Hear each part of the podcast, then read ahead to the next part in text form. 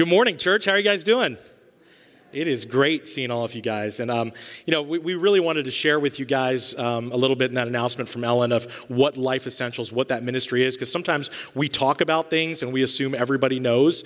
Um, and there's, you know, we've had new families who've been a part of this church, even in this year of COVID, new, new people watching online. And uh, so we want to let them know about the powerful uh, ministry that Life Essentials is, which is impacting um, our surrounding communities.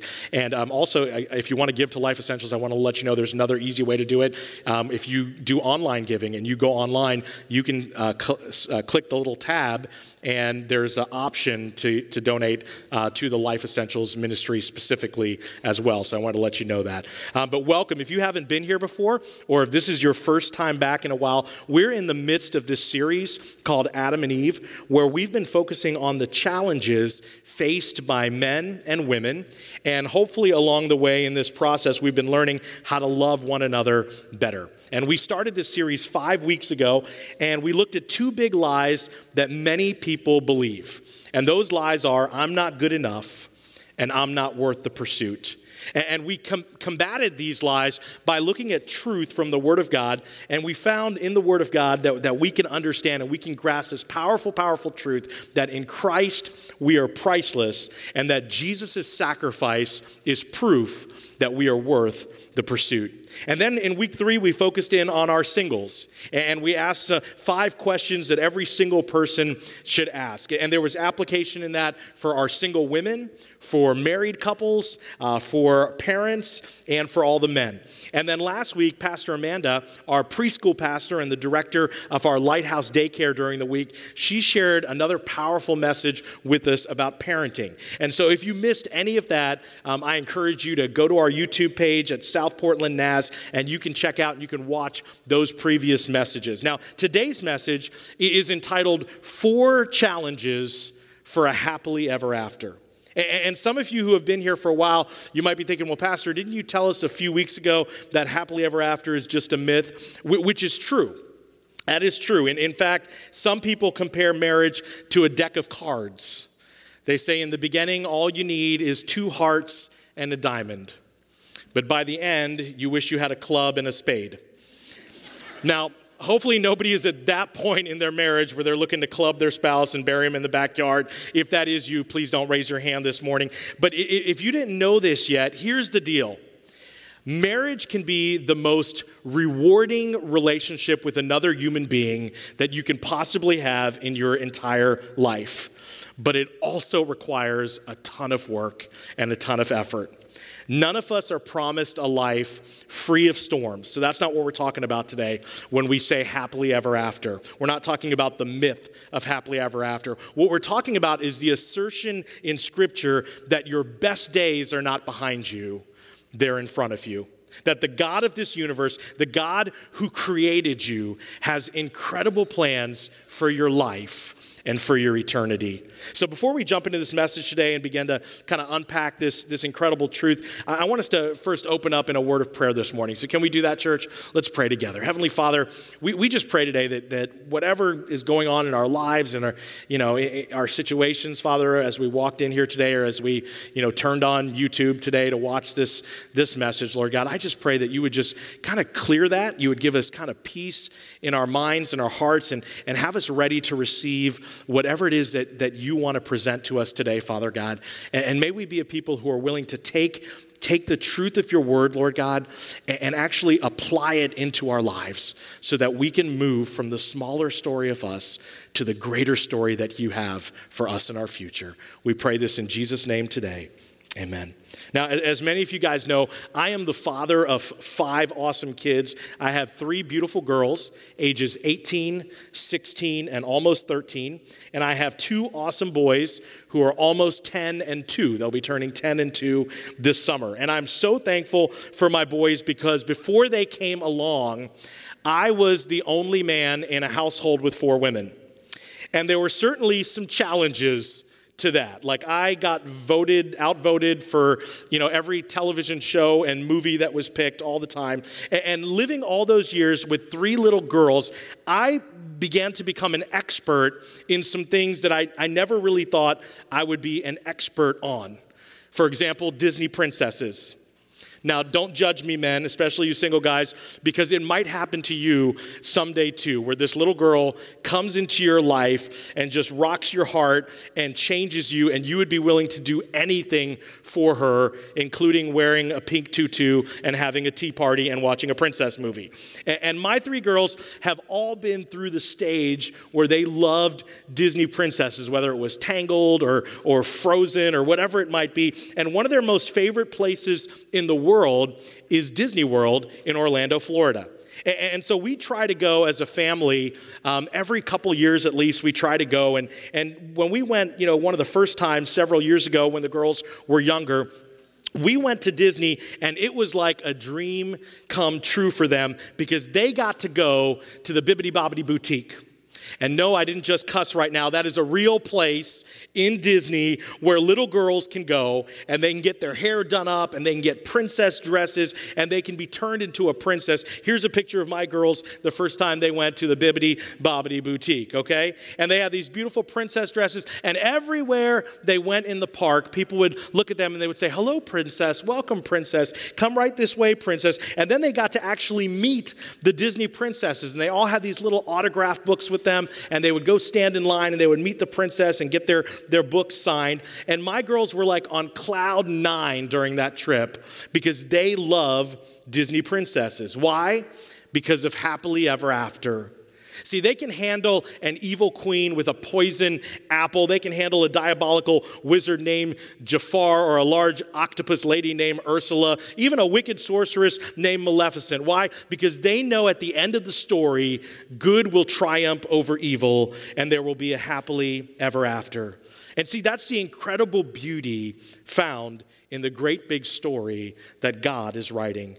It's a story that began before time began, and it's a story that will never end. And God has allowed each of us to step out of our smaller, finite story into His greater, infinite story with the desire that we would be able to have a greater and more abundant life beyond our imagination. Here's what the Apostle Paul writes. I love this in 1 Corinthians 2 9. Here's what Paul writes about this incredible truth. He says, No eye has seen, no ear has heard, no mind has conceived what God has prepared for those who love him. According to those words from the Apostle Paul, God says, Your best days are ahead of you, they are not behind you.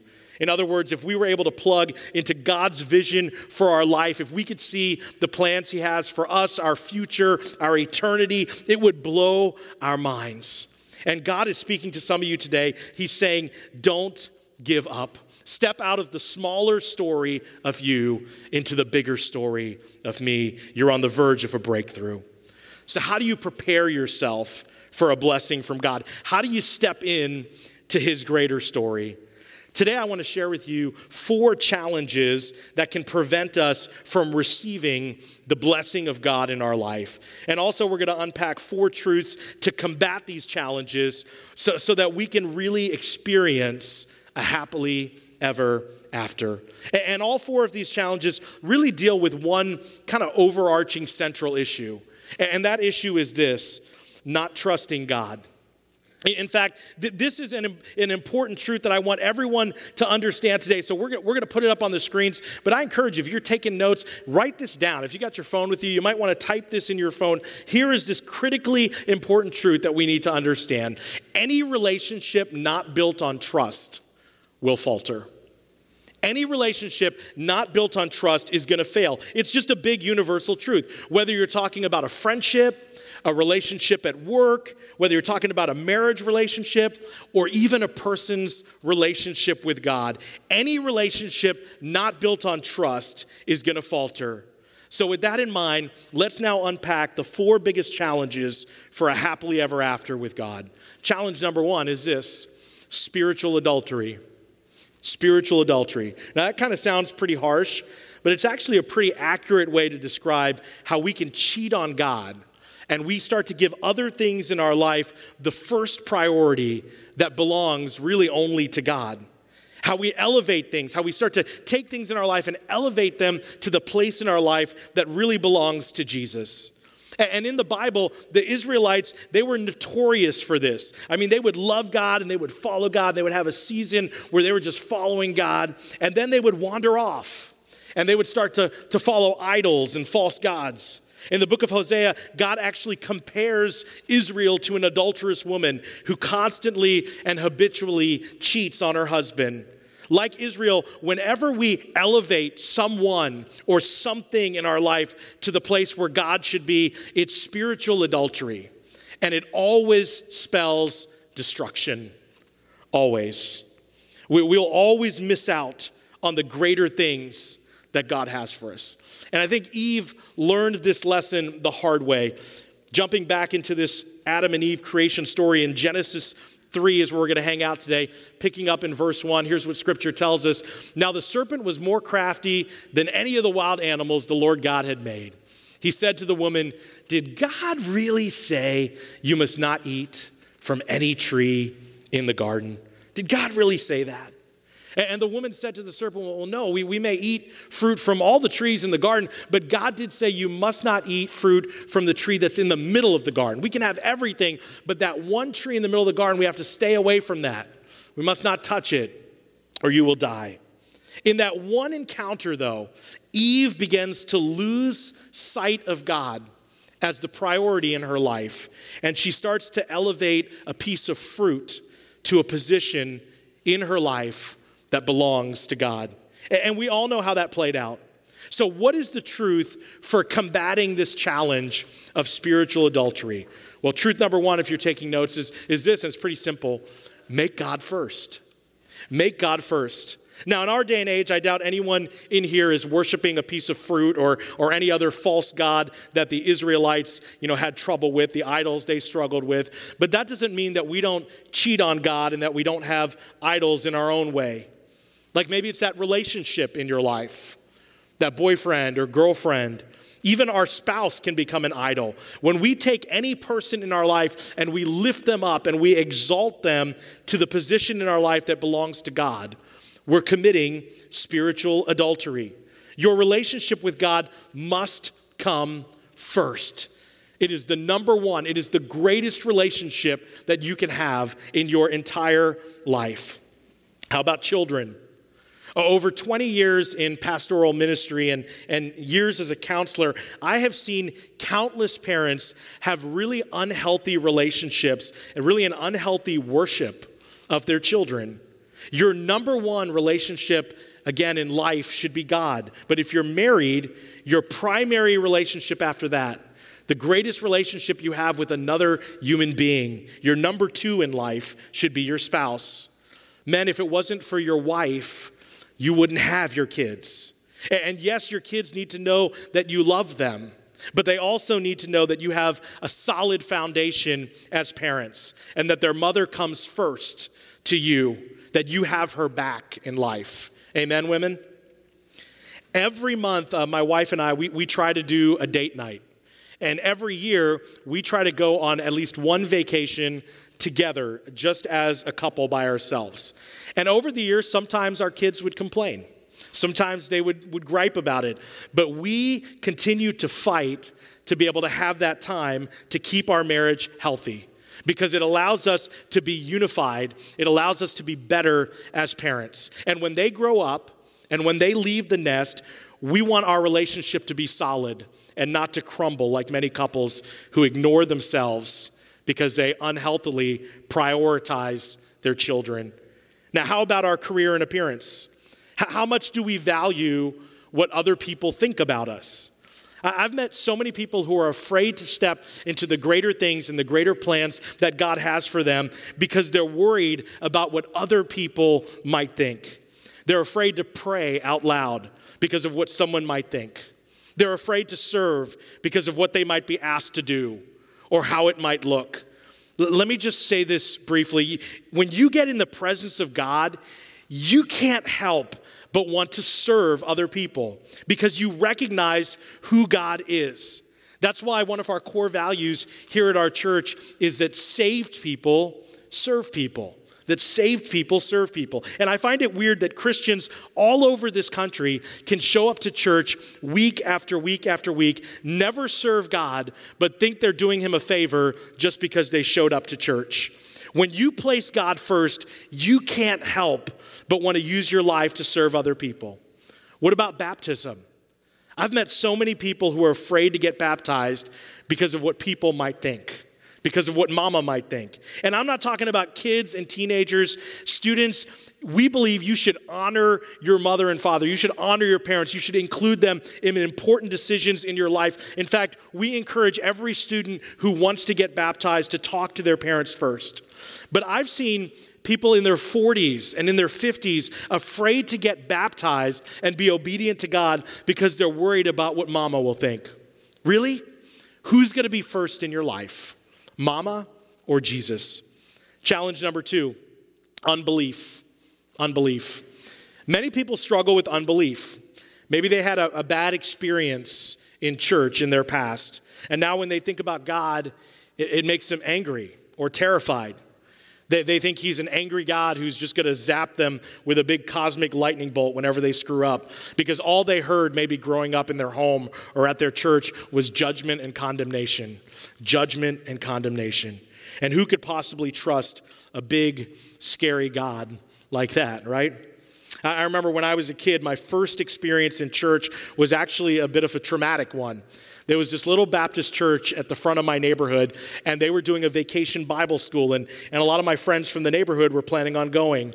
And so I begged my parents to be able to go to this vacation Bible school. So here I was, this little Hindu Indian kid at a vacation Bible school. And, and what did I learn there? Did I learn about God's incredible love for me? Or Jesus wanting to be my friend forever? No, as like a six year old little kid, I got to hear a preacher shout at us that we were all going to burn in hell. And that sounded way spicier than my mom's chicken curry. And so I left there terrified of God and not trusting that He was good. And I think Eve might have been right there with me as the serpent starts to whisper these lies into her ear and started to paint a picture of God as kind of a shady character who didn't care about her, who was holding out on her of something greater. Genesis 3, picking up in verse 4 You will not certainly die, the serpent said to the woman. For God knows that when you eat from it, your eyes will be opened, and you will be like God, knowing good and evil. For all the days of our life, church, Satan wants to whisper lies into our ear provoking us and baiting us into questioning the character of our God. Because he knows that if we question God's character, we'll be less likely to trust God. And we're going to fall for the challenge, the obstacle of unbelief. And we're going to miss out on the greater things, the greater plans that God has for us. So, how do we combat the obstacle of unbelief? Well, truth number two is this we listen to God's word. We listen to God's word. If we want to become all God wants us to be, we need to be willing to listen to God's word. As a pastor, uh, people often come up to me with random spiritual questions. And one of the questions that I've often got asked is, Pastor, how do you hear from God? And my question, usually in return, is that if you're a follower of Jesus, how do you not hear from God? Seriously, because according to the scripture, God is speaking to us. The problem with many of us is that we don't anticipate and eagerly expect God to be speaking to us. The problem is not usually God's voice, it's often our ears. Are you expecting to hear from God in your life? Are you eagerly anticipating His voice? See, we know how to anticipate lots of things in life. There's a new movie coming out. We're excited about it. We're anticipating it. You know, I've told you guys this before, but when I go to Texas Roadhouse, I'm anticipating some cinnamon honey butter rolls, okay? Praise Jesus. I can get spiritual talking about them rolls. But when you go to church each week, are you eagerly anticipating that God is going to speak to you that morning?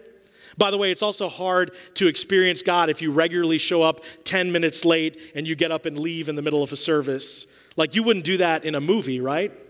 Only to the Almighty. And we say, God doesn't speak to me, but then we rarely ever crack open our Bible and read our Bible or spend time in, a, in our daily devotions or, or pray or connect in a small group community with some other believers to start doing life together or serve as we talked about. See, God is always speaking. We just have to be ready to listen. And where there's no anticipation, there is seldom going to be any revelation. Where there is no anticipation, there is seldom revelation. That's good preaching. Someone should write that down. God wants to speak to you. See, I don't know a single good parent who doesn't want to communicate with their kids. And God isn't just a good parent, He's the perfect parent. For some of us, He's the parent that many of us dreamed and wished that we had growing up as a kid. But He's here, He loves us, He's our perfect parent. He wants great things for you and your life. Look at Eve. Check this out as she starts to, to doubt God because of Satan's lies. Uh, as she's going through that process, Th- just think about all the things that God has done for her. I mean, he, He's given her the world, right? Like, He literally gave her the world. He gave her a husband who loves her. He has met every need, and yet she still struggles to believe the best about Him. She starts to think He's holding out on her. He's met every need, and yet she struggles. When we lose sight of God's word, we can easily fall for lies, into unbelief, and we can miss out on the greater things that God has planned for us. Challenge number three impatience. Impatience. The reason many of us get impatient with God is, because we don't like it when He doesn't do exactly what we want the way we want Him to do it. We don't imagine God as holy and righteous and all powerful. Now, in fact, we often imagine God as our servant or some kind of cosmic vending machine who's there to give us everything we want. And every morning when we get up, we just want him to serve us. We want him to say, Good day, sir. Good day, miss. What can I do for you today? And we're like, Well, you better keep me safe. The world is crazy right now if you didn't realize it, God. You need to keep my family safe. You need to help me pass this test in school that I didn't study for. You need to keep my crazy child calm with this Benadryl. You need to get rid of my boss. You need to keep my car running. You need to give me a happy life. And I think this is a trap that Eve fell for, picking up in verse 6. It says, when, when the woman saw that the fruit of the tree was good for food and pleasing to the eye and also desirable for gaining wisdom, she took some and she ate it. And she also gave some to her husband what are the next four words there, church? Say it with me on the count of three. One, two, three. Who was with her, right? We, we mentioned this earlier. Adam was not some innocent bystander. He's right there when all this is going down. He was with her and he ate it too. He falls for the same trap. They saw something, it looked good, they took it, they ate it. God's holding out on us. And that's what we often do in life. We see something, we want it, we go after it. But let's just be honest today. We love life as long as God is doing exactly what we want Him to do. But you let God go against your will, and you watch how angry you get. You watch how angry you get with God because He didn't do things the way you wanted or in your timetable. So, in our mind, we believe God doesn't care or that it's too late for Him to move. So, how do we avoid falling, you know, for this trap of impatience? Truth number three is this we trust in God's timing. We trust in God's timing. You want to become someone who God wants you to be? You, you want to unlock the incredible blessings of God in your life? Then be obedient to God and have trust in His timing. I'm going to say it again. I've said it throughout this series, but there are some of you in this room or who are watching online at home this morning, and you need to break up with that crumb in your life right now that you're in a relationship with. Because in your heart of hearts, you know it's not good. You know it's not healthy. You know it's not of God. You are settling for something less because you're not waiting on God's timing in your life. And it's hard to wait. I get it. I get it. There are periods of loneliness and emptiness. But what you need to understand is that there is a purpose even in those seasons of life. There's a purpose in the wait. And often the loneliness is meant to drive us to a relationship with God, and the wait is meant to grow our relationship with Him. Many singles view time as their enemy in life. I got to hurry up and get married. I got to hurry up and have a baby. Time is not the enemy. Trust in God. There's purpose in the wait. Last one, challenge number four brokenness. Brokenness. All of us have things in us that are broken. I'm broken. You're broken. None of us are perfect. We say that all the time here. There are no perfect people here. We all have baggage, we all carry scars. But many people refuse to admit that they have problems. And so they, they put on a disguise, especially at church, and they pretend that their life is just perfect when in actuality, it's falling apart behind the scenes. Let, let me push a little harder on this. Here's a scary thought there are going to be many women and men who spend eternity in hell because of pride. I've heard many people over the years say, I know I need Jesus, but my friends and my family, they think I'm already a Christian. So what would they say if I raised my hand and made a decision to accept Christ? What would they say? They would be shocked when they realize I haven't been a Christian. Let me tell you what they'll say. They will say, Thank God we found out now and not when we were standing in front of Jesus. Pride can destroy us, and brokenness can also lead to incredible bitterness. Incredible, incredible bitterness. Have you ever met a bitter woman? Men, don't raise your hand right now. I'm trying to protect you so you don't get hurt this morning, okay? But some women get bitter. He walked out on you, he betrayed you, you got hurt. And guess what? You have a right to be angry. But if you continue to allow bitterness to dominate your mind and dominate your heart, it's going to destroy you, not him. Don't get caught in the trap of bitterness. And here's a terrifying statistic, terrifying for me as a father of daughters. One in three women are the victim of abuse in our American society. One in three women are the victim of abuse. And if that's you here today, you need to know something. It is not your fault. A sin was perpetrated, but it wasn't perpetrated by you, it was perpetrated against you.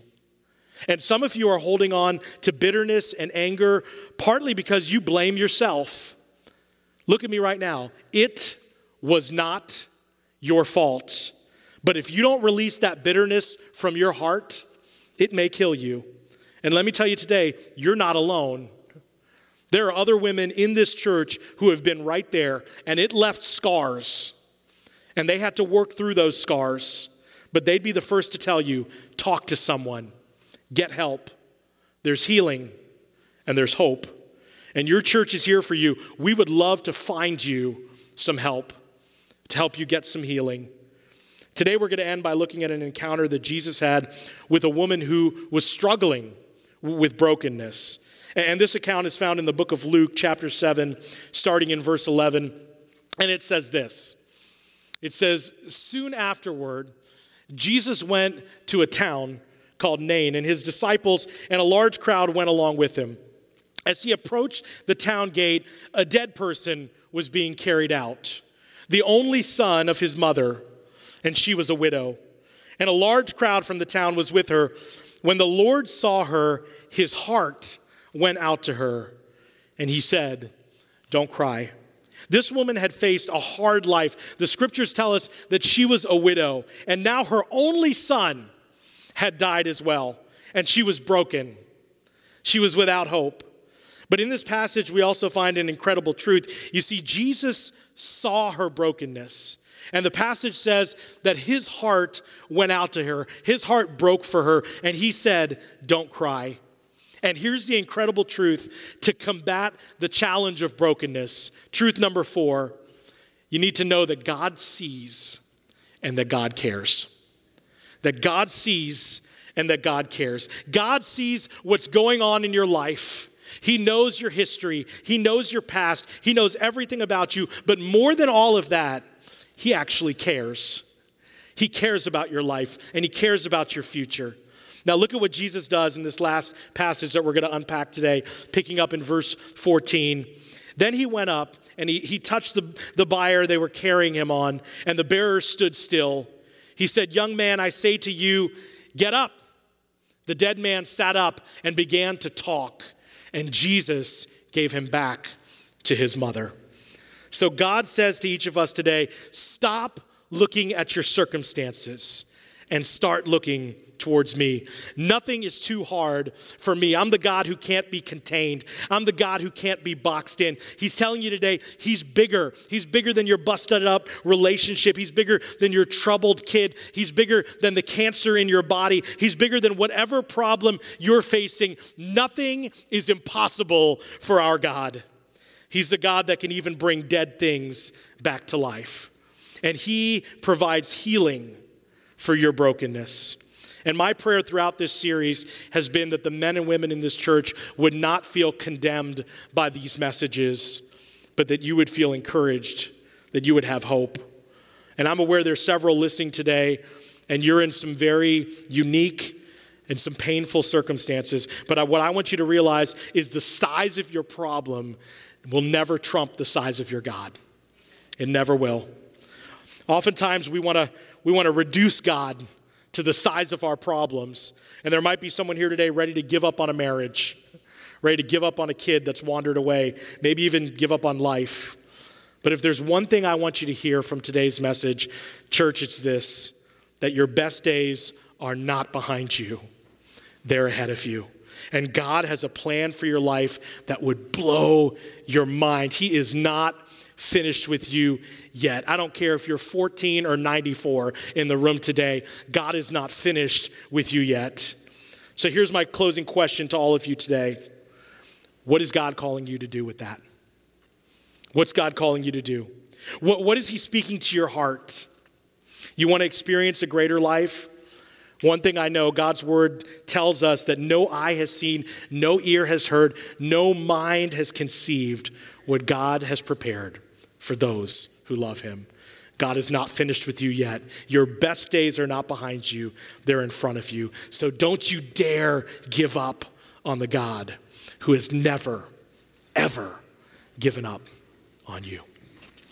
Today, church, as we uh, end this service, we're going to be offering communion. Here at our church, we recognize two sacraments commands by our Lord Jesus to his followers. One is baptism, which we talked about a little bit earlier. It is the public declaration of a believer that they are a follower of Christ. It's that next big step after a person puts their faith in Jesus. It's an, an outward expression of an inward change. The other sacrament is communion. It's the taking of bread and wine by followers of Jesus in remembrance and in gratitude to his sacrifice. At our church, we believe in an open communion, that anyone here who acknowledges Jesus as their Savior is welcome to participate. And I just want you to know if you're new to this whole Christianity thing, you're still trying to figure out what you believe, we are so, so glad that you're here today. But please don't feel pressured that you have to take part. But if you would like to participate, if you acknowledge Jesus your Savior, even if you just made that decision in this moment, you said, Yes, Jesus, I want you to be Lord of my life. I want you in my life. Even if you made that decision right now, we invite you to participate. Those of you who are watching online right now, I want you to know you can participate as well. You can take that magic little button and hit pause on YouTube, and you can go and you can grab, you know, some juice or something to drink, a cracker or some bread, and then you can join with us, okay? Let's pray together. Almighty God, Heavenly Father, who out of your grace and mercy and love gave your only Son, Jesus, to suffer death upon the cross willingly to save us from all of our sins. God, we thank you, and we are forever grateful. We're reminded that on the same night that Jesus was betrayed, he, he took the bread and when he had when he had given thanks, he broke it. And he gave it to his disciples, saying, This is my body given for you. Do this in remembrance of me. May the body of our Lord Jesus Christ, which is broken for you, preserve you blameless unto everlasting life. Take and eat this in remembrance that Christ died for you.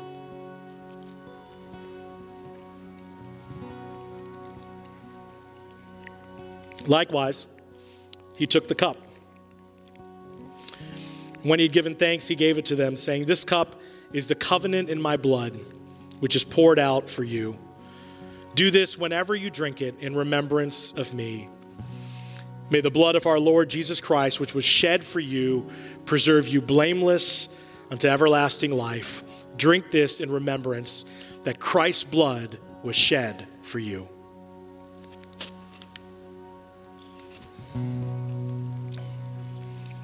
Let's continue to pray with heads bowed and eyes closed. I want to ask you some questions this morning. Are you placing God first in your life? Be honest with yourself. Think about that. Does He truly have first place in your life? Are you spending time in His Word? Are you coming to church each week? Are you getting into your devotion time, in your prayer life, anticipating, excited to hear what He wants to share with you? Are you trusting in God's timing? Do you know that He sees your life and that He really cares? Today, I believe you're here for a purpose. Whether you're live in attendance or watching online, God wants you to know that your best days are not behind you, they're ahead of you. That the God of this universe, the God who created you, man, He has incredible plans for your life. We thank you, God, for loving us like that and inviting us to step out of the smaller story of us into the greater story of you. We love you, God. In Jesus' name we pray. As we continue to remember what Jesus has done for us and who he is, let's stand and continue to sing and celebrate together, church.